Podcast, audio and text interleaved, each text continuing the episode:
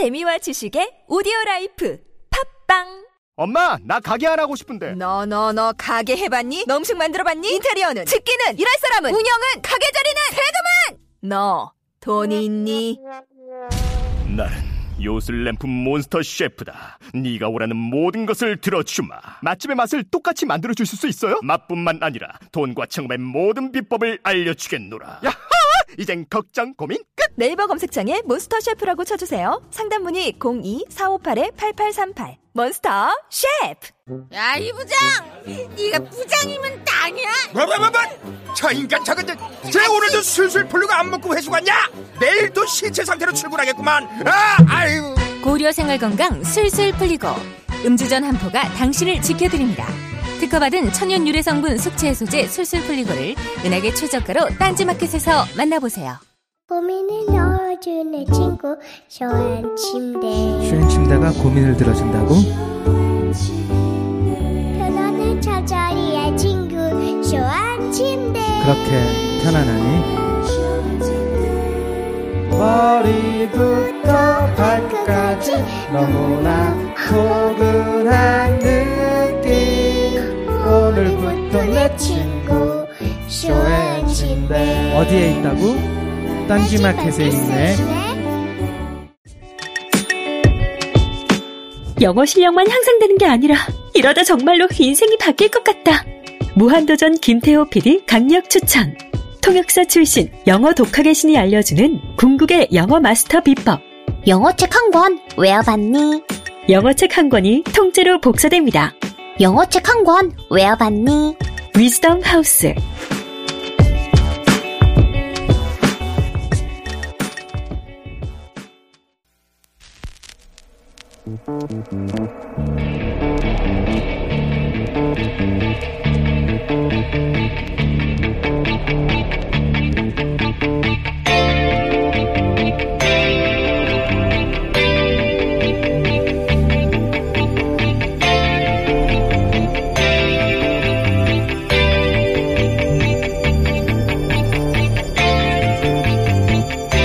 안녕하세요. 김호준입니다. 서울 강남경찰서는 최근 불거진 인터넷 강의업체 댓글 사건에 대한 수사에 착수했다고 합니다. 인강업체들이 조직적 댓글 부대를 운영했다는 건데요. 소송 규모도 수백억에 달합니다.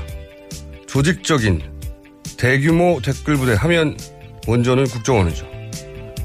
지난 대선 좌익 교수란 아이디로 밝혀진 것만 3,450여 개의 댓글을 달았던 이 국정원 직원에 대해 검찰은 고발이 접수된 지 무려 2년 4개월이 지나서야 그것도 단 10개의 댓글만 공소 사실을 포함했고 법원은 모욕죄만 인정하고 선거 개입은 아니라는 판결을 내렸죠.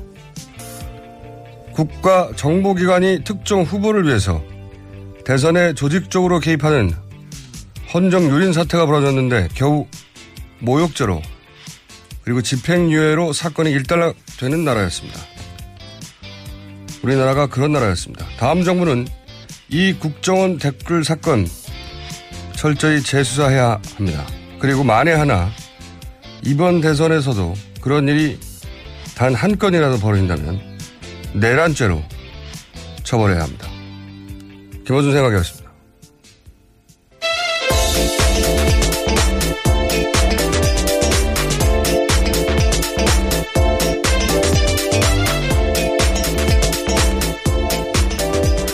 자, 시사인의 김은지입니다. 네, 저희가 지금 실시간으로 어, 방송을 보고 있는데 박근혜 전 대통령이 방금 이 방송 시작하는 시점에 어, 삼성동 자택에 도착을 했어요. 네, 그렇죠. 7시 6분에 귀가했습니다.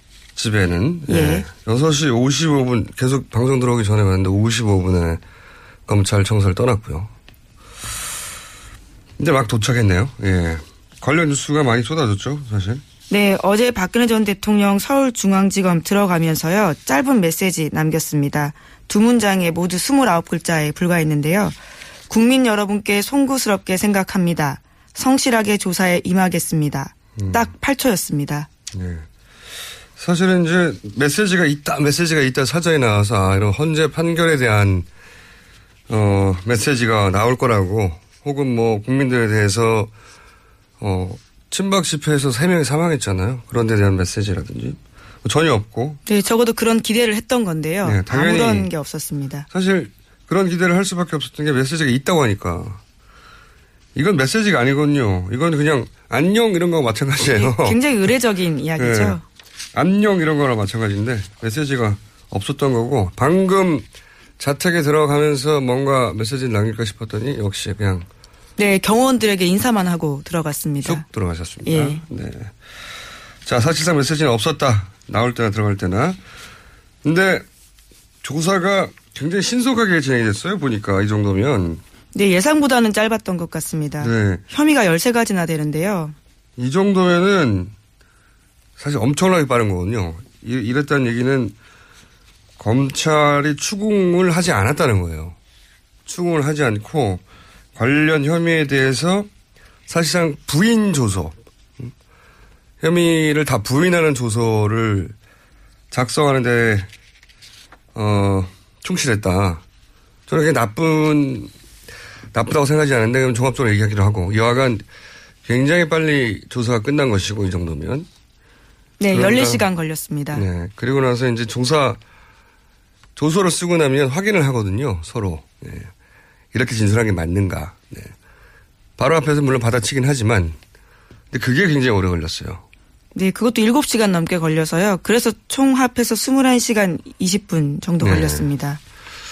7시간 가까이 이 조서를 검토하는 건 굉장히 길게 검토한 건데, 어, 추궁도 없고 본인이 전면 부인했다는 거 아닙니까? 혐의를. 전면 부인했는데도 이렇게 오래 걸렸다는 건 첫째 비문이 많았다. 그랬을 수 있고요. 두 번째는 아마도 답변하지 말았어야 했을 대목의 진술한 부분을 쳐내거나 조절하는 데 시간이 걸렸을 것이다. 어, 그래서 결국 추가 소환은 없게 되겠네요. 이렇게 되면. 네, 지금 상황으로 봤을 경우에는 그런 것 같습니다. 자, 어, 그리고 여기 대해서 또 변호인단이 이례적인 호평을 했어요. 네. 오늘 자정 12시 50분 정도에요. 기자들한테 손범규 변호사가 문자 메시지 보냈습니다. 그런데 이렇게 이야기했는데요. 진실이 모습을 드러내기 시작한 것을 보았다. 라는 내용이고요. 심지어 손 변호사는 뉴시스와의 통화에서는 이런 이야기까지 하는데요. 검찰 조사 받으면서 진실이 드러나는 계기가 될 것이라는 생각이 들었다면서요. 검찰은 특검과 다르다라는 생각을 했다면서 검찰은 특검과 다르게 정치적이지도 않고 객관적이고 중립적으로 보려고 한다는 느낌을 받았다. 이렇게 총평했다고 합니다. 검찰 가족에게 박수를 보낸다 뭐 이런 얘기도 하지 않았나요? 네, 그렇죠. 검사님들과 검찰 가족에게 경의를 표한다. 가족이라고 표현했습니다. 이런 건 뭐 전문 용어로 아양이라고 하죠, 아양. 지금 잘 보이고 싶은 건데, 어, 그런데 이제 검찰 태도에 대해서 이제 비판하는 언론 기사들도 꽤 나왔어요. 네, 왜냐하면 영상과 음성 기록 없이 조사를 했기 때문인데요. 박 전 대통령 쪽이 동의하지 않았다라는 이유를 검찰이 내세우고 있습니다. 하지만 참고인이 아니고 피의자에게는요 법적으로 고지만 하면 할 수 있거든요. 그러니까. 그런데 검찰이 그것을 하지 않은 거죠. 거부를 할 수 없는 거죠, 원래 이 사안은. 예, 그 의사만 나타낼 수 있는 그렇죠. 겁니다. 통보, 고지만 하면 되는 거지, 안 한다고 해서, 어, 안 할, 안 할 수 있는 게 아닌데, 본인들이 선택할 수 있는 게 아닌데, 그랬다고 해서 진짜 비판이 좀 있었죠. 근데 저는 전반적으로는 검찰이 이번에는 잘했다고 생각해요. 전략이 좋았다고 생각하는 게, 우선 뭐 어제, 어, 최순실 관련은 모른다고 하고, 직접 개입한 사안은 정상적인 국정 운영이었다고 하고, 이, 이런 기조로 답변을 할 거다. 이건 예상대로였고. 그리고 이제 아프실 예정이라고 이제 뉴스 공장이 떠들었기 때문에 그건 취소된 것 같고요. 그런데 아마도 변호인단은, 박근혜 전 대통령 변호인단은 애매한 건 답변하지 말라고 사전에 조언을 했을 거예요.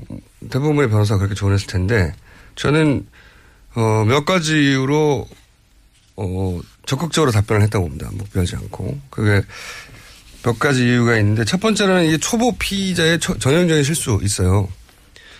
어, 자신의 입장을 잘 이야기하면 검찰이 납득할 거라는 착각을 하거든요. 예. 검찰은 이, 이런 피의자가 thank you입니다. 술술술 말하기 때문에. 그게 첫 번째 이유인 것 같고. 두 번째는 며칠 전까지만 해도 탄핵이 기각될 거라는 걸 굳게 믿었던 음, 며칠 전까지 대통령이잖아요. 음, 권한 중재긴 했지만 본인은 그렇게 생각 안 했을 테고. 그러니까 민간인 모두의 적응이 안 됐을 거예요 아직도. 네, 검찰도 실제로 수사할 때요 대통령님이라고 호칭했다고 네. 합니다. 그 호칭도 저는 좋았다고 생각합니다. 왜 그렇게 생각하냐면 자신의 말이 여전히 상대한테 자신의 어떤 위치 이런 것 지위 때문에 그대로 받아들여질 거 이때까지 그대로 받아들이는 지는 환경에서만 있잖아요. 반론하지 않는 환경에서만. 그래서 자기가 잘 설명하면 또 상대가 내 말에 넘어갈 거라는 착각도 있었, 있었을 것이고. 그리고 박전 대통령의 개인적인 특징인데 세 번째로는 왜 그 70년대 구국선교단 뭐그 시절부터 최태민 씨를 도왔고 11.6 이후로는 영남대 관련 일도 했고 그래서 거의 90년대 말까지 20몇 년 동안 박근혜 전 대통령 도왔던 최태민 씨 의부다들 조순재 씨. 거기 녹취록에 보면 이런 얘기가 나와요. 박근혜 전 대통령은 거짓말을 하고 뭔가 잘못됐을 때 그 거짓말 스스로 완전히 믿는다. 이런 특징에 대한 녹취가 나오거든요. 거기에 대해서 굉장히 어, 분개하고 비난하는데 조순재 녹취 조순재 씨 녹취록을 보면 그러니까 이런 특징도 작용했을 거라고 봅니다. 자신이 어 만들은 어떤 거짓 세계가 있잖아요. 네네. 그거를 완전히 믿었기 때문에 검찰 조사에서도 스스럼 없이 스스럼 없이 자기가 만든 거짓을 믿으며 진술하게 되는 그런 특징도 좀 작용했을 것 같아요. 뭐 일종의 리플리 증후군 같은 건가요? 그렇게 볼 수 있겠죠. 예, 그건 전문가 영역에 맡기시고요. 근데 이제 이, 이런 특징에 대해서는 어 지금으로부터 10년 전에 만들어진 그리고 20년 이상 박근혜 전 대통령을 가까이서 보좌한 사람의 녹취록에 나오, 나오는 내용이에요. 그리고 저는 이제 검찰이 영상 촬영 안 한다, 안 한 부분, 그래서 검찰 봐준 거 아니냐, 지나치게 한 비판도 있는데, 저는 이거는 검찰이 그 전술적, 전략적 선택을 한 거라고 봐요. 뭐냐면, 영상 촬영을 하면 답변에 소극적일 수도 있어요. 그렇죠? 그러니까 촬영하지 않기 원한다는 변호인 말에 검찰이 그렇다면 안 하겠다고 굳이 그럴 필요도 없는데도 안 하겠다고 하는 태도에 이 박근혜 전 대통령 측이 어 검찰이 자기들 말을 들어준다 잘 뭔가 편안한 분위기를 어. 우호적인 분위기다 봐준다 건가요? 이런 네. 인상을 받아 더 자신 있게 말을 했을 수도 있어요. 네. 어, 뭐 영상 촬영을 하지 않으면 나중에 뭐 법정에서 진술 번복 할 때 문제가 된다고 하는데 근데 그 경우는 자기 혐의를 인정했다가 법정에서 안 하는 경우잖아요. 지금 뭐 전면 부인하니까 진술을 번복하면 혐의를 인정하는 거잖아요. 그- 그건 사례가 안 되는 거니까 그건 걱정할 필요가 없고. 그리고 저는 이 박근혜 전 대통령 변호인단 전략 전체적으로 보면 헌재 때와는 180도 바뀌었거든요. 사실. 이 여실히 드러나는 게 뭐냐면 검찰이 영상 촬영을 하기를 원하느냐 이렇게 물었어요. 그랬더니 뭐 사실 이건 피의자 동의 사항이 아니잖아요. 좀 전에 얘기했지만 어 고지만 하면 되는데 근데 박근혜 전 대통령 측이 싫다고 했단 말이죠. 어 그래서 안 했는데 그때 변호인 측이 선택한 단어가 부동이에요. 부동이. 보통 그냥 우린 거부했다 이렇게 말하면 되잖아요. 그런데 굳이 이 부동이라고 법률적인 용어를 선택한 이유가 저는 뭐라고 보냐면 어 거부권이 자기한테 없는데 거부했다는 표현을 쓰면 사람들이 아직도 자기들이 갑인 줄 안다고 그런 비난을 하거나 여론이 만들어질까봐 일부러 이런 단어를 선택한 거거든요. 태도가 바뀐 거예요. 완전히. 이 단어 선택에서 볼 수 있습니다. 헌재 때와는 다르게 부정적 여론에 굉장히 민감한 거죠. 그리고 가능하면 그런 욕을 먹지 않으려고 하는 것이고 그래서 검찰 칭찬도 막 하는 것이고 어 이런 태도의 변화도 박근혜 대통령한테 가능하면 적극적으로 협조하십시오 검찰에 그 협조를 어 그 협조적인 자세를 취하라고 하는 조언 사전 조언 변호인단에 그것도 이런 진술 태도 적극적으로 자기 해명을 하는 영향을 미쳤을 거라고 봅니다. 네. 사실 이거는 촬영하는 거 싫어? 물었더니 싫어. 기분 물어온 거하고 마찬가지 정도의 법률적 효과밖에 없는데 어쨌든 검찰은 박근혜 대통령이 적극적으로 자신의 혐의를 부인하는 진술이라도 충분히 받는 것으로 네, 실제로 그렇게 해명했습니다. 거기에 대한 비판이 있으니까요. 네. 절차상 문제로 실랑이가 생기면 조사가 어렵기 때문에 진술과 답변 잘 듣는 게 더 중요했다. 이렇게 네. 이야기하고 있거든요. 그러니까 저는 그런 태도들이 종합적으로 이런 결과를 만들어냈는데 그 종합적인 어 결과가 뭐냐? 제가 보기에는 구속 요건을 거의 100% 갖췄어요 이제. 그러니까 영장 청구가 결국은 그 의지를 보여주는 것 같습니다. 그러니까 이게 저는 이제 변호인단의 그러니까 박근혜 전 대통령 본인의 착각과 변호인단의 오판의 결과라고 보는데 이게 뇌물을 준 사람 이재용 부장 구속됐잖아요. 뇌물을 받은 사람 이미 구속 요건은 갖췄어요. 근데 거기다가 그런 혐의를 전면적으로 부인했잖아요. 그럼 이거는 일반적인 사건이면 100% 구속이에요, 100%. 다 갖췄어요, 이제. 요건을 다. 구속영장을 신청할 100% 요건을 다 갖췄거든요. 왜냐하면 이렇게 명백한데, 준 사람도 구속됐는데, 본인 받은 사람이 아니라고 하잖아요. 전면적으로 부인하잖아요. 그럼 증거인멸의 우려가 있다고 판단하는 게 당연한 것이고, 이렇게 되면 이런 시간 내에 구속영장이 청구될 수도 있다. 아주 이른 시간 내에. 그런 요건을 다 갖췄거든요. 그러니까 검찰이 제가 보기에는 나름의 전략을 선택하고 자잘한 거는 포기하고 요건을 갖추는데 전력한 것이다. 그런 선택을 한 것이고 잘했다고 봅니다. 저는. 어. 여기서 영장 청구를 안 한다면 정치적인, 정치적인 고려 하나밖에 없는 거죠. 만약에 어, 김은지 기자가 이런 요건에 갖춰지잖아요. 뭐 고민할 필요도 없습니다. 그 전에 잡혀갈 것 같은데요. 0.5초 내에 구속 영장이 떨어집니다. 이 사, 이거 정도 되면. 박근혜 전 대통령이 이제 운이 다한 것 같아요. 제가 보기엔. 게이트 초기부터 여태까지 고비 고비마다 단 한 번도 올바른 선택이 된 적이 없어요. 사실. 첫 번째 인정한다는 기자회견부터 시작해가지고 현재 판결 대응을 거쳐서 이 검찰 대응까지 본인의 구속을 거의 스스로 도와주는 저는 그렇게 봅니다. 네, 네, 영장 청구 바로미터로 봐야 되겠죠. 영장 청구가 안 되면 이상한 거예요, 이거는. 너무 이상한 거예요. 정치적 고려, 대선 기간이나 민감해서. 이거 하나밖에 없어요. 검찰 진짜 고민될 것 같아요. 왜냐면 너무나 많은, 너무나 완벽한 구성 요건인데, 아, 여기서 우리가 구성영장을 치나 마냐. 야. 자, 박근혜 대통령 조사는 아마도 이게 마지막일 테니까 길게 한번 풀어봤습니다. 자, 다음 뉴스는요? 네, 어제 JTBC가 관련 보도했는데요. 검찰은 지난해 최순실 씨 자택을 압수수색하고 외장하드 확보했다고 합니다. 여기서 120여 건 가까운 청와대 문건이 나왔는데요. 관련해서 문건에는 정부의 부동산 정책 등 이건과 직접적으로 관련 있는 자료가 최순실 씨에게 넘어갔다고 합니다. 특정 지역의 개발 사업 동향이나 국토해양부의 주택 정책 계획 등 자세한 내용이 담긴 문건이 통째로 유출됐다라고 합니다. 아, 이거. 한 두 달 전쯤에 였던 것 같은데 최순실 씨가 실명으로 보유한 보유한 부동산 중에 하남 땅 있지 않습니까? 미사리 거기에 국토부 장관한테 박근혜 전 대통령이 직접 전화를 해서 거기는 이제 최순실 씨 땅을 지나가는 그 지점인데 거기를 어, 체육시설 복합 무슨 체육시설이죠? 예, 복합 생활 체육시설 지어보는 게 어떻겠냐라고 네. 제안했다고 복합 합니다. 체육시설을 거기다가 지으라고 대통령이 직접 지시를 하죠. 네. 그것도 한밤중에 전화했다라는 장관의 진술이 있습니다. 뭔 부동산 개발을 대통령이 밤 12시에 국토부 장관한테 직접 뭐가 그렇게 급하다고. 어. 제가 보기에는 말이죠. 이게 치- 차명 보유한 땅도 많을 거거든요. 이렇게 국토부의 주택 정책이나 관련 문서가 통째로 다 개발 사업 동행 같은 게 유출됐으면 이걸 보고 가만히 있었을 리가 없잖아요. 땅 보유도 그러니까 이런 식으로 개발되고 다 뒤져봐야 된다고 봅니다. 최순실 씨 이권하고 관련된 부동산들 딱 한 건 나왔겠어요? 이렇게 문건들을 다 받아봤으면?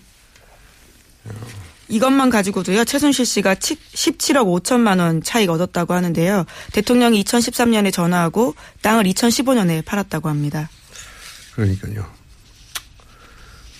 이게 한 건 나온 건데, 예. 왜냐하면 실명으로 보유한 땅이 그렇게 많지는 않거든요. 차명으로 보유한 부동산들이 엄청 많다고 하는 의혹이 있으니까 다 지져보면 많이 나올 거라고 봅니다, 이거. 최순, 최순실 씨 관련 재산이 이 정권 하에서 어떻게 어, 이권과 연결됐었는지 철저히 철저히 파헤쳐야 된다. 야, 이, 이 통째로 넘건 통째로. 이 사람들은 정말 이권의 이권 동물에 이권 동물, 이권 짐승. 어떻게 이렇게까지 합니까? 최순실 씨 땅에 있다고 그거를 대통령이 전화해가지고 밤에 개발하라고. 이거 남사서로 이런 짓을 어떻게 하죠? 자, 다음 뉴스는요? 네, 어제 민주당 경선 선거인당 마감했습니다. 총 214만 명이 넘게 들어왔는데요. 2012년에 비해서 두 배가 넘는 수치라고 합니다. 그렇군요. 이제 모든 정당들이 어, 본격적인 본 경선에 들어가겠죠. 네. 네, 오늘 더불어민주당은 경선 첫 투표를 시작하기도 합니다. 200만 명이면 많이 했군요, 정말. 자, 그러면 제목 정도 하나 읽을 수 있을 것 같습니다. 네, 미국 뉴스인데요. 직함도 없이 백악관에 사무실을 낸 이방카 씨가 지금 논란이 되고 있습니다. 아, 여기, 진짜 우리나라하고 비슷해요. 뉴스 읽다 보면 최근에 진짜 비슷한 일이 많이 벌어지고 있어요. 여기서 지금 미국에서 민주당 쪽에서 탄핵한다는 얘기 어, 본격적으로 나오기 시작했거든요. 그렇죠. 예. 그리고 이제 딸 이방카가 백악관에 사무실을 만든다는 거 아닙니까? 그죠? 네, 그러나 이방카 같은 경우에는요, 공식 직함도 없고 월급도 받지 않는다고 합니다. 비슷하죠? 그런 여기는 최소한 보안 손님은 아니고 보안 손님은 아니고 가족이기 때문에요. 그리고- 너무 대놓고.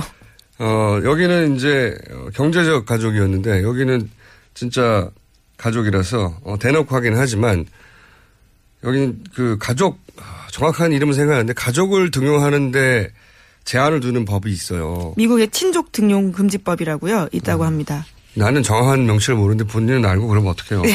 어쨌든 있어요, 거기. 근데 거기도 걸리고 직함도 없는데 사무실 내줄 수가 없잖아요. 근데 직함이 없는데 딸이라고 지금 사무실을 공식적으로 내주고. 이런 역사가 없거든요, 미국에. 야 여기 뭔가 큰 사단 납니다, 이제. 제가 보기에는. 자, 오늘 여기까지 하겠습니다. 지금까지 시사인의 김은지였습니다. 감사합니다. 아무도 묻지도 따지지도 않고 가입하셨다고요? 보험은 너무 어려워요. 걱정 마십시오. 마이보험 체크가 도와드립니다. 1800-7917 마이보험 체크로 지금 전화 주세요. 1800-7917 이미 가입한 보험이나 신규 보험도 가장 좋은 조건을 체크해서 찾아드립니다. 인터넷 한글 주소 마이보험.com 또는 카카오톡에서 아이디 검색 마이보험을 친구 추가하여 상담하실 수 있습니다. 여성 여러분, 골반이 삐딱하면 허리가 아파요. 아, 아랫배가 나와요. 골반이 바로서야 건강도 아름다움도 바로섭니다. 바디로직을 입으세요. 토크밴드의 입체적인 탄력이 틀어진 골반을 바로잡습니다. 간편하고 확실한 골반 교정 타이즈. 바디로직. 삐딱한 남성 골반에도 역시 바디로직. 바디로직의 효과를 못 느끼셨다면 100% 환불해드립니다. 자세한 환불 조건은 홈페이지를 참조하세요. 굶고 뛰고 땀 빼고 다 해봤다. 그래봐야 소용없었다. 다이어트는 결국 먹는 게 문제다. 동결건조 채소와 곡물, 단백질 그리고 효소와 비타민, 미네랄로 만든 다이어트 전용 그린 스무디로 하루 한두 끼만 바꿔 드세요. 검색창에서 비타샵을 검색해 주세요.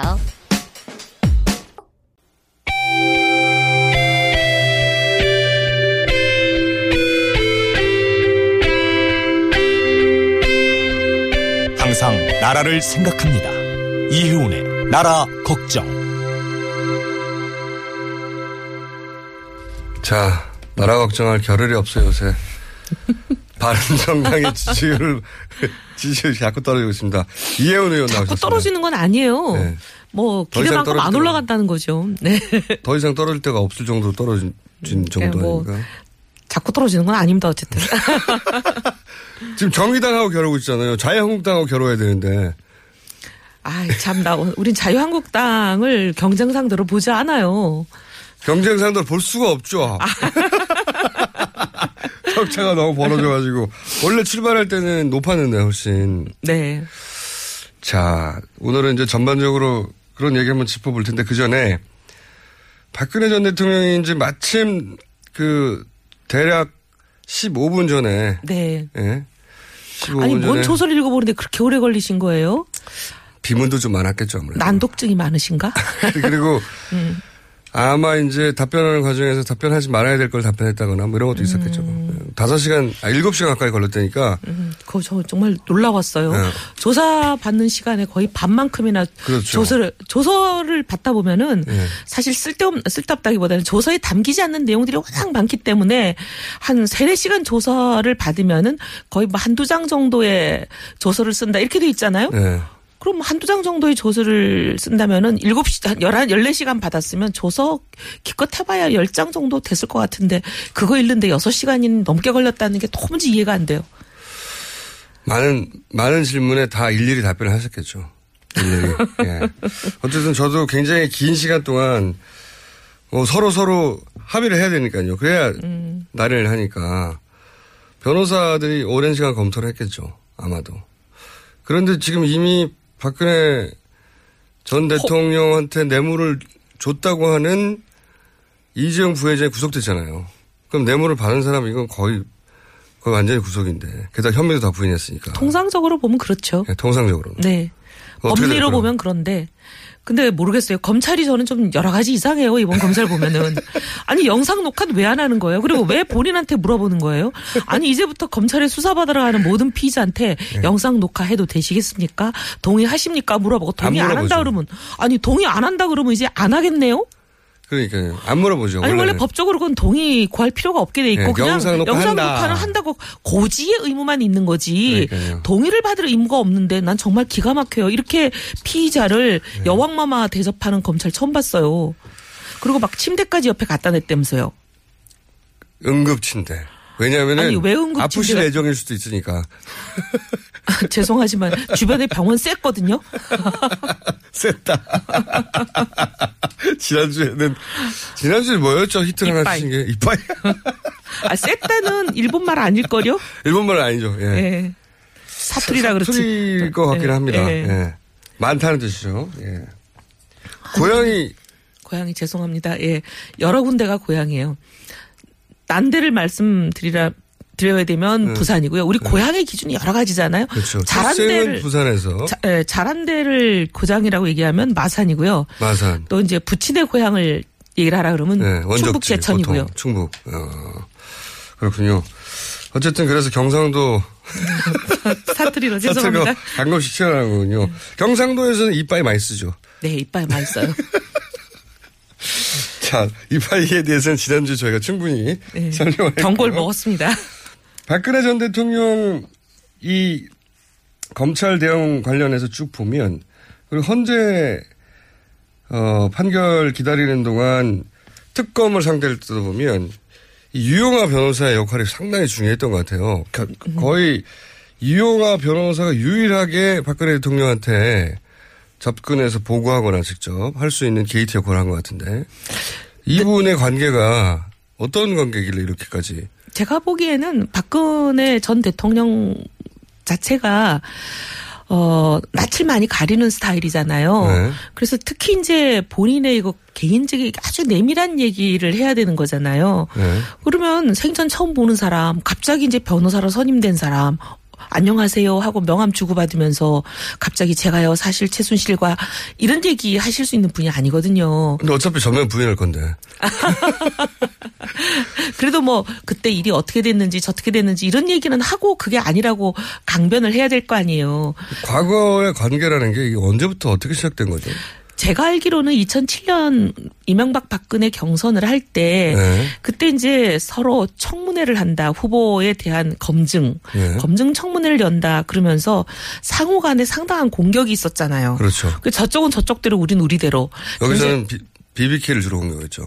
음, 뭐, 여러 가지 이명박 후보도 상당히 많은 그 의혹이 있는 분이었기 때문에 의혹으로는 뒤지지 않죠, 절대. 네. 네. 개수는 뭐 무지하게 많았습니다. 네. 여기는 채태민가의 의혹이 거의 뭐 단일 의혹이지만 깊이가 굉장히 깊었다면 네. 그쪽은 자- 가지수가 어마어마했어요. 그래서 여러 가지 이제 그런 뭐 검증 청문회를 하고 서로 막 공격을 네. 하고 그럴 때 그때 영입된 사람입니까? 영입이 그때 됐던 걸로 저는 알고 있어요. 네. 제가 알기로는. 그래서 그분이 이제 검증팀에 계셨고. 아, 검증팀에. 예. 근데 검증 중에서도 친인척 관련한 소위 이제 측근, 친인척, 어. 대통령의 MB의 사적인 관계. 친인척. 예. 아니 아니요. 박근혜 후보의 친인척과 친인척 관- 측근. 아. 소위 이제 박근혜 후보의 아주 내밀한 인적 사적 아. 인맥에 대한 모든 관계를 맡았었어요. 그러다 보니까 문고리 3인방하고도 가까워. 가깝고 그다음에 이제 그러다 보니까 최순실의 존재도 아, 그때부터 알고 있었겠네요. 아마 알았을 것 같아요. 이분 네. 이분이 몰랐다는 건 좀 믿지 않아요. 예. 아하. 왜냐하면 뭐 모든 그 검증에 대한 창 어, 방패 역할을 하는 사람이었기 음, 어떤 때문에 공격이 들어올지 알고 막아야 되니까. 아 그리고 그때 당시 공격이 실제적으로 채태민과 뭐 최순실 온갖 얘기 공격이 그때 있었잖아요. 그렇죠, 그렇죠. 예. 음. 정윤회 특히. 그때는 사실 최순실보단 정윤회 공격이 많았고 최순실 씨는 아주 무시당해가지고 정- 그냥 어. 김치나 담궈주는 아줌마로 돼 있었으니까 정윤회 씨의 부인 여기까지였죠. 여기까지였고 네. 그리고 뭐 역할은 뭐 머리 올림머리 아주 그 독특한 올림머리 해주시는 분으로 돼 있었죠. 네. 그냥 그러니까 어 정윤회 씨의 내조 역할 아니냐 이런 정도로 여의도에서 바라봤고 예, 그래서 뭐 정치나 이런 정무적인 기능을 가진 분이라고는 상상을 못하던 시절이니까. 근데 이제 최태민 씨의 딸이라는 거 그리고 저도 사실은 인연이 한 번 있어요. 누구랑 보니까 정윤혜 씨랑 아니면 아니, 정윤회 씨 최순실 씨도 그때 있었던 것 같은데. 아, 그래요? 왜냐하면 네. 제가 인터뷰를 한 번 한 적이 있거든요. 탈당했을 때 있잖아요. 박근혜 전 대통령이 네, 박 의원이랑 네네 예, 이해창 네네네 그 총재하고 부딪혀가지고 네네 미래연합으로 나가 있을 당시 때죠. 당연 그때 인터뷰를 한 적이 있거든요. 네네 그건 유명한 얘기죠. 예. 사무실로 찾아가가지고 예. 사실 그 그 이 이 바닥에서 박근혜 전 대통령하고 그 두 시간 가까이 단독 인터뷰한 사람 없어요. 아니 거기다가 박근혜 대통령이가 첫사랑을 물어본 굉장히 용감한 분 아니셨어요? 첫사랑하고 이상형도 물어보고 네네네. 어찌나 당황을 하든지 예. 그런 질문을 안 받아봤으니까. 네. 누구도 그런 거 상상해 보신 분이 없을 거예요. 감히 그런 질문을 할 걸. 아니 뭐 당연하지 않습니까? 본인한테 첫사랑도 있고 본인한테 TV 보다가 이상형 남자도 발견할 수 있잖아요. 네. 근데 그 질문을 얼마나 당황을 하든지. 그래서 제가 근데 한 번 묻고 답을 안 하면 거기 넘어가지 않잖아요. 네. 한 15분 동안 물어봤던 것 같아요. 계속. 그래서 답을 얻어내셨어요. 장동건. 아 장동건. 당시 답변은 장동건이었습니다. 예. 아 지금은 이제 송중기로 반한. 그때는 장동건을 굉장히 15분 만에 어렵게. 예. 근데 그때 그 빌딩에 갔을 때 지금 생각해 보면 그, 그, 저기 뭡니까. 정윤혜 씨 음. 말고 그, 여자분이 계셨어요? 어, 이분이 누군가 하는 분이 있었는데 지금 생각해보면 최순실 씨였던 그러니까 것 그분이. 여자분이었어요? 한 분이 있었어요. 그러면 문을 최순- 열어주고 하는 분이. 그럼 최순실 씨밖에 없지 않아요? 그런 것 같아요. 예. 지금 생각해 보면. 여하간 그런 최순실 씨가 오랫동안 옆에 있었기 때문에 유영아 변호사는 아마도 저는 알았을 거라고 생각해요. 그죠? 예. 네. 그러, 아, 그러면서 다른 사람하고는 조- 좀 종류가 다른 유대 관계가 맺을 수 있겠군요. 음, 그랬을 걸로 생각하고 그다음에 그래서 그렇게까지 챙겨주려고 했던 건가요? 아니 그러니까 송파 의뢰 공천 과정을 아시잖아요. 여덟 명이 출마 신, 후보 신청을 했는데 8등 하셨잖아요. 그리고 이제 우리 여의도 연구소에서 한 조사에 의하면 4.2라고 이제 소문이 파다하게 돌았었는데 4.2라는 건 뭡니까? 4.2% 지지율. 아, 근데- 여덟 명 중에. 예. 예. 여덟 명 중에 8등이고 8등이고. 본인이 받은 지지율이 4.2%라고 그런데? 그렇게 소문이 파다하게 났었죠. 네, 그런데. 그랬는데 나머지 일곱 명을 이유를 설명하지 않고 그냥 날려버리고 이 음. 분으로 다- 그냥 결정을 단독 결정을 해 줬죠. 음, 그 정도의 당에서 애정이었군요. 당시 새누리 당, 당에서. 음, 그 정도로 전폭적인 애정을. 네. 하지만 뭐 국회의원은 못 되셨고. 당연히 국민들이 선택하지 않죠. 누군지 모르니까요. 그리고 경력도 사실 검찰 경력도 너무 짧아서 검찰 쪽에서 유능하다 뭐 이름을 날렸다 이런 얘기를 들어본 적은 없어요. 사실은 경력으로는 굉장히 짧, 부장검사도 한 번 안 지냈기 때문에 네, 네. 검찰 경력도 굉장히 짧아요. 검찰이 누군지 몰라요. 검찰 쪽에서도 유영아가 누구지 이런 전화 많이 받았어요. 최근에 네. 이렇게 나가고 나서. 그런데 이제 그렇게 그 친인척 가- 가족 관계를 그 디펜스하는 역할로 시작했기 때문에 내밀한 관계도 좀 알았고 그 이후에 계속해서 공천을 주려고도 했고 그런 특수한 관계가 있었기 때문에 이번에도 이렇게 되면 사실상 문고리 3인방도 없고 김미춘 비서실장도 없으니 이분이 거의 그 역할을 어떻게 보면은 신종 문골이죠. 신종 문고리. 예. 아니 문고리 1인방으로 변한 거죠. 네. 근데 늘 이 박 전 대통령은 보면 이 입버릇처럼 하시는 말씀이 있어요. 사람을 고르는 기준에 대해서. 나는 능력 보지 않는다. 내가 중요한 거는 딱 하나밖에 안 본다. 그 사람을 믿을 수 있냐 없냐. 음, 그것만이 의리. 중요하다. 음. 아니 의리라기보다는 내가 그 사람을 믿을 수 있냐 이 얘기는 저는 처음엔 그래서 신의를 얘기하시는 줄 네. 그러니까 알았어요. 그런? 어 그렇게 생각했죠. 그건 상식적으로 그렇게 네. 다들 생각하죠.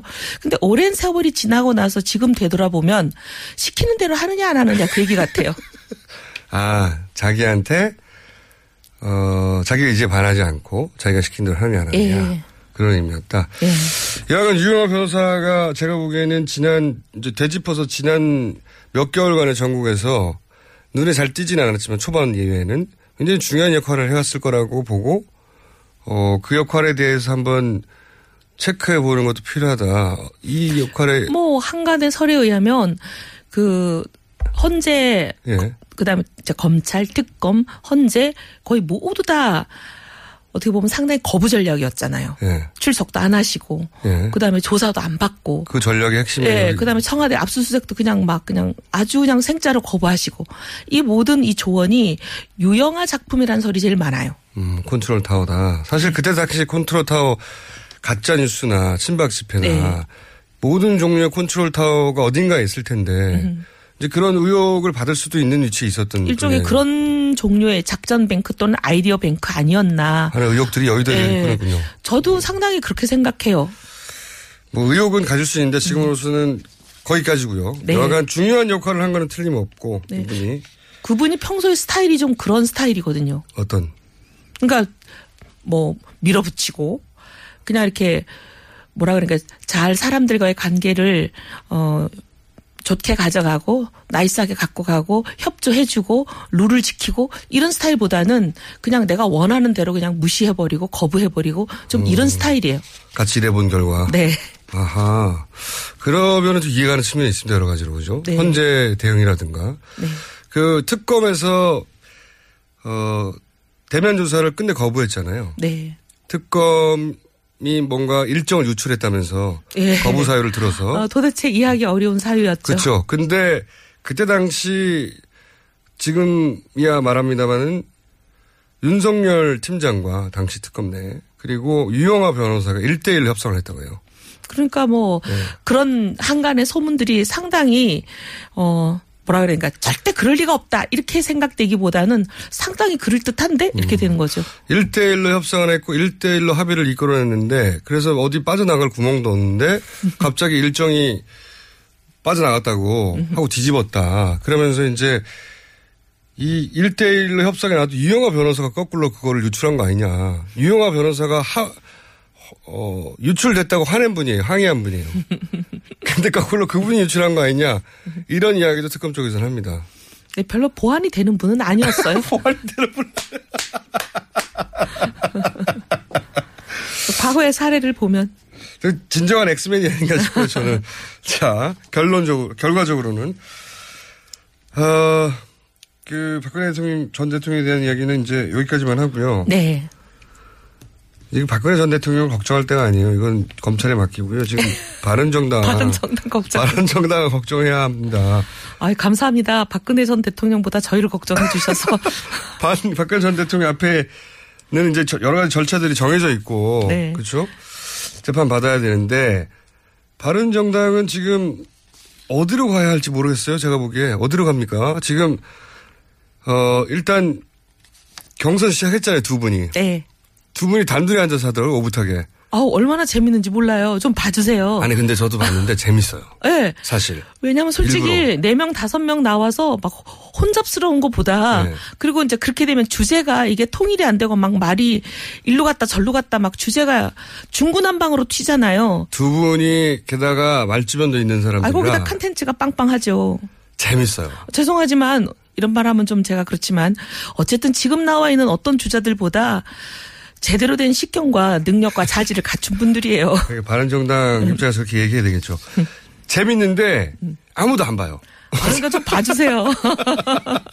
저는 저는 챙겨서 보거든요. 예, 정말 재밌어요. 근데 오 재밌다. 네. 아 그리고 저 둘 중에 누가 대통령 돼도 이 나라 정말 맡길만 하다 그런 생각 안 드세요? 그렇게까지 생각 안 들고요. 다만 두 분이 아, 콘텐츠도 괜찮고 네. 음. 말도 말주변도 있고 그리고 토론 어차피 듣는 사람이 없어 그런 건지 아주 어, 뭐랄까요 그 솔직하고 담백하게 네. 토론이 잘 이루어져요. 원래 그런 사람들이에요. 그 서로 약점도 짚어주고 어, 방어도 잘하고 네. 재미 있습니다. 네. 재미인데 안 봐요. 왜 안 볼까요? 네, 이제 이게 좀 국면이 네. 늘 말씀드리지만 참 저희가 불리한 국면인데 근데 저는 이제 지지율 이런 거보다 더 중요한 건 우리가 옳, 옳다고 믿는 길을 가는 거 그게 더 중요하다고 생각합니다. 네, 이렇게 지- 뚜벅뚜벅 가다 보면 국민들이 지금은 너무 충격을 받으셔가지고 이 아직까지 회복이 덜 되신 것 같은데 회복되시면 저희를 봐주실 때가 올 것 같아요. 근데 음. 국민의당이 몇 번 얘기한 적이 있거든요. 그 계기가 예를 들어서 탄핵이 가결되면 뭐 음. 아니면 또는 탄핵이 인용되면 뭐 이런 식의 몇 번의 계기를 통해서 틀림없이 올라 갈 거다. 갈 거다고 했는데 올라가기는 그냥 그때마다 떨어지고 이거 어떻게 어떻게 하면 좋습니까 이거 이유가 뭘까요? 이게 이제 어떻게 보면 초유의 사태다 보니까 이 충격을 회복하시는데 생각보다 많은 시간이 걸리시지 않나 싶어요. 네. 다 좋아요. 다 좋아요. 어떻게 할까요, 이제? 두 분 중에는 지금 현재 추세로 보면, 어, 지금 현재, 현재 추세로 보면 유승민 후보가 이 경선에서 이길 확률이 더 높아요. 그죠? 네. 룰을 감안해서 시뮬레이션을 해보면 그렇죠. 합리적인 네. 물론 시뮬레이션. 뭐, 남경필 의원, 어, 도지사. 네. 쪽에 이제 많은 사람들이 이 토론을 보고 남경필 도지사한테 마음을 주고 그래서 역전할 수도 있으나 현재 기준으로 그렇다는 겁니다. 네. 남경필 도지사 관계자분들 섭섭해하지 마시고요. 근데 네. 근데 아, 유- 참 훌륭한 후보예요. 그런데 이제 룰이나 현재 여러 가지 현실이 네, 지지율도 그렇고. 이번 경선에서는 상당히 쉽지 않은 상황이죠. 자, 그럼 결정이 언제 되죠? 28일. 제일 빨리 되네요. 둘인데 뭐 빨리 정해야죠. 제일 빨리 되는데 네. 여기 그 다음에 관심사는 뭐냐면 사람들이 단일화를 하냐 안 하냐. 왜냐하면 유승민 후보 같은 경우는 단일화를 초기부터 지속적으로 주장했죠. 초기부터 사실 그것도 그 덕분에 이제 지금 지지율 고전을 한다고 많이 생각해요 사람들이. 그렇죠. 저도 여러 번 지적했지만 네. 어 그럼 어차피 합칠 거야? 다 이렇게 예. 어떻게 보면 그게 전, 어, 전술적인 실패예요. 사실. 결정적인 원인이었을지도 몰라요. 네. 근데 이제 우리 또 유승민 후보 아시잖아요. 뭐 고집. 그러니까 저는 유승민 후보를 보면 저도 그 아, 저희 방송에 한번 나오셔야 되는데 네. 왜안 나오시나 몰라. 보면은 말도 잘 하시고 그리고 나름의 콘텐츠도 확실하고 그다음에 자기 철학도 분명하고 그리고 정치인한테 꼭 필요한 고집. 정치 꼭 고집 필요하거든요. 고집도 있고 다 좋은데 예를 들어서 뭐 대구 경북에 유권자들을 지나치게 의식한다. 또는 이렇게 대중 정치인으로 아 이 전략은 자신의 지지를 도움이 안 될 것 같은데 그런 실수를 한다. 이럴 때가 있어요. 좀 계산은 잘 못해요. 네. 그 대중 정치인에 안 어울릴 면도 있구나 이렇게 생각을 하는데 그래서 지지율을 본인이 까먹은 거예요. 스스로. 남들이 공격, 남들로부터 공격받아서 빠진 게 아니잖아요. 본인이 이거는 저기 발표를 한 거죠. 본인이 알고 있나요? 본인 때문에 빠졌다는 건? 모르죠. 본인은 좀 생각이 다를지도 몰라요. 이제 본인은 지금 어 가야 할 길, 근데 이제 불리하더라도 뚜벅뚜벅 간다 이렇게 생각하실 거예요. 네. 지지율이 안 나는 분들 그런 얘기 해요. 네. 갈 길을 뚜벅뚜벅 간다고. 자, 그런데 이게 어떻게 되는 겁니까? 자유한국당과의 그 후보 단일화, 그때는 아마 당연히 바른정당이 더 지지율이 높을 테니까 나중에는. 그땐 그렇게 생각했죠. 예, 그러니까 자유한국당 후보를 그리고 실제로 그 얘기 꺼낼 때는 저희가 높았어요. 그러니까 왜냐하면 탈당하자마자 그, 얘기 했으니까. 그 얘기 하자마자 떨어졌어요. 지금은 자유한국당의 후보가 거의 두배 네. 가까이 되는데 이런 얘기를 하셨어요. 그 어떤 후보는 안 되고 음. 근데 어떤 후보가 안 된다는 게 이제 이 탄핵을 인정할 수 없고 헌재에 승복하지 않는 네. 탄핵에 불복하고 그다음에 이 소위 말하는 최순실 사태의 원인 제공을 한 자. 그러면 김진태 음. 후보는 만약에 자유한국당 경선에서 이겨서 후보가 되더라도 자유한국당이 안 한다는 얘기잖아요. 안 되는 거죠. 탄핵 불복이잖아요, 지금까지. 자, 그러면 뭐 홍준- 그분이 또 개가 천선을 해서 네. 지금이라도 탄핵에 승복한다 그러고 모든 일을 사죄한다 그러면 또 모르죠. 홍준표 도지사가 만약에 되면 홍준표 도지사하고는 합니까? 지금으로 보면 그분의 결격 사유는 아직까지 없어요. 그러니까 그 기준으로만 보죠. 네. 그죠? 탄핵에 관련돼서. 예. 아니 그리고 이제 소위 또 친박 세력이 최순실 사태를 일으키는데 협조하시고 뭐 거기 부역하신 분도 아니에요. 이분은 어차피 개가, 개포가 없으니까. 네, 개보가. 그리고 네. 오히려 이분은 어떻게 보면 좀 피해자인 측면이 있죠. 그것도 사실이고요. 네. 바- 친방으로부터 외면당하거나 공격당하거나 혹은 최소한 버림받았다라고 말할 수는 있어요. 네, 네. 실제. 불이익을 상당히 받긴 받았죠. 그런데 자 홍준표 도지사하고 그러면 유승민 후보가 되었을 때 가정에서 후보가 단일화를 한다 한다고 치고. 한다고 치면 네. 이제 국민의당과의 단일화도 얘기하잖아요. 네, 네. 그런데 이제 보수 단일화를 먼저 말씀하셨는데 홍준표 도지사하고 단일화를 했어요. 그런데 지금 지지율만 가지고 따지면 홍준표 도지사가 될 확률은 높습니다. 아니요, 그렇지는 않죠. 왜 그래요? 단일화를 할 때는 문재인, 이재명, 안희정 넣어놓고 다 여론조사 하는 게 아닌데 네. 홍준표, 유승민 놓고 여론조사 하는데 왜 홍준표가 높아요? 화를 내고서요. 그 두 가지 질문인데 하나는 홍준표 도지사가 된다면 홍준표 도지사 자유한국당하고 국민의당은 단일하기 어렵거든요. 그 자유한국당의 기반 왜냐하면 이제- 국민의당 기반상 그죠? 예, 근데 이제 이렇게 이제 세 명이 쪼르륵 서 있는데 가운데 있는 저희를 빼고 양극단에 있는 둘이 단일화하기는 어렵죠. 그렇긴 한데 이 홍준표 유승민 단일화가 어떤 과정을 통해서는 됐다고 치자고요. 예, 뭐 그건 그런데 그럼. 자유한국당의 후보하고 음. 국민의당의 후보가 단일화하기는 국민의당 그 지지 기반상 어, 쉽지가 않아요. 이제 호남이 주력 부대다 이런 말씀이신 거죠. 그쪽에서는 당연히. 네, 네, 예. 네, 네. 그러면은 국민의당 쪽에서는 받아들이기 어렵거든요. 그런 문제 하나. 그러면은 두 번째는 그 유승민 후보가 만약에 단일 후보가 됐어요. 단일 후보가. 유승민 후보가 단일 후보가 되려면 유승민 후보에게 단일화의 어떤 방식 유리해야 돼요. 그렇죠? 예를 들면 이제 국민의당과 단일화를 성사시키려면 2단계 단일화가 성사가 되려면 그렇죠. 1단계 단일화에서 유승민이 돼야 된다 이 그렇죠. 얘기잖아요. 그렇죠. 근데 그래서 그러려면은 1단계 또- 단위에서 유승민이 되려면 1단계 단일화 방식이 유승민에게 유리해야, 된다. 된다는 거죠. 근데 뭐 누구에게 유리한 방식으로 단일한다 이런 거는 사실 뭐 정치공학적이라 저희 이 소위 뭐 취향에 맞지 않는 스타일에 맞지 않는 것인데 그럼 홍준표가 되겠네. 아니요 그게 아니라 그게 아니라요. 제 말은 그렇게 온도 합의가 어렵지 않겠냐는 거죠. 현실적으로. 그렇게 따지다 보면 아무것도 될 것도 없어요.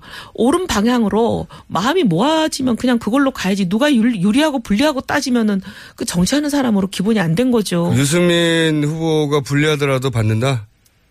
아니 불리하더라도 아니 이 홍준표랑 꼭 단일화를 하는 게 목표다 그런 게 아니고요. 뭐가 됐든 간에 옳은 방향이면 내가 불리하더라도 가야지. 내가 불리하다고 안 가면 그게 뭐하러 정치합니까? 예, 바른정당 그러면 안 되죠. 말은 그러려고 바른정당 나온 게 아닌데. 예, 말은 그렇게 하는데 이제 네. 단일화 협상이 이루어지면 아니 그러기도 하고 예. 보세요. 정몽준 노무현 단일화든 뭐든 뭐 무슨 단일화든 전 국민을 대상으로 이 둘 중에 누가 좋으냐 이렇게 하는 건데 예. 지금 단일화를 할 때 홍준표 유승민 단일화 여론조사를 하면서 문재인 이재명 안희정 다 놓고 거기다 넣고 물어봅니까? 근데 그 단일화 물어볼 때는 유승민 홍준표 중에 누가 좋으냐 이렇게 물어보죠. 그래서 전 국민을 상대로 할 수도 있고요. 근데 전국 민을 상대로 하는 자유한국당과 바른정당 지지자들만 상대로 할 수도 있고요. 근데 대선이라는 건 본선의 경쟁력을 보는 것이기 때문에 본선에는 자유한국당과 바른정당 사람만 투표하러 나오라고 할 수 있습니까? 그러니까 그렇긴 한데요. 예. 그것만 가지고도 벌써 다툼이 벌어질 거거든요. 아니다. 자유한국당, 바른정당 지지자들만 대상으로 뭐 하자. 다툼이 벌어질 수는 있지만 네. 그렇게 주장하는 것 자체가 굉장히 옹색하고 명분이 없죠. 네. 역대 어떤 단이라도 안철수 문재인 단이라도 그랬고 정몽준 노무현 단이라고 그랬고 어떤 단이라든 진영 내에서의 단이라도 자기 진영 계층만 가지고 단일화 여론조사를 한 적이 없습니다. 단일화 합의 안 될 것 같네요. 말씀하시는 거 들어보니까. 거꾸로 국민의당 후보와 유승민 후보가 단일화를 먼저 시도할 수도 있습니까? 순서를 바꿔서? 뭐 그렇겠죠. 그거야 뭐? 예, 누구랑 먼저 한다 그런 걸 정해놓고 할? 필요도 없지 않겠습니까? 그렇지만 제가 말씀드렸다시피 자유한국당 후보 단일화를 먼저 하면 국민의당 쪽에서 받아들이기 쉽지 않을 것이고 유승민 후보가 되면은 왜 왜 안 받아들이겠어요? 그 유승민 후보가 되기 쉽지 않다고 이제 저는 보는 것이고. 아유. 걱정도 많으셔요.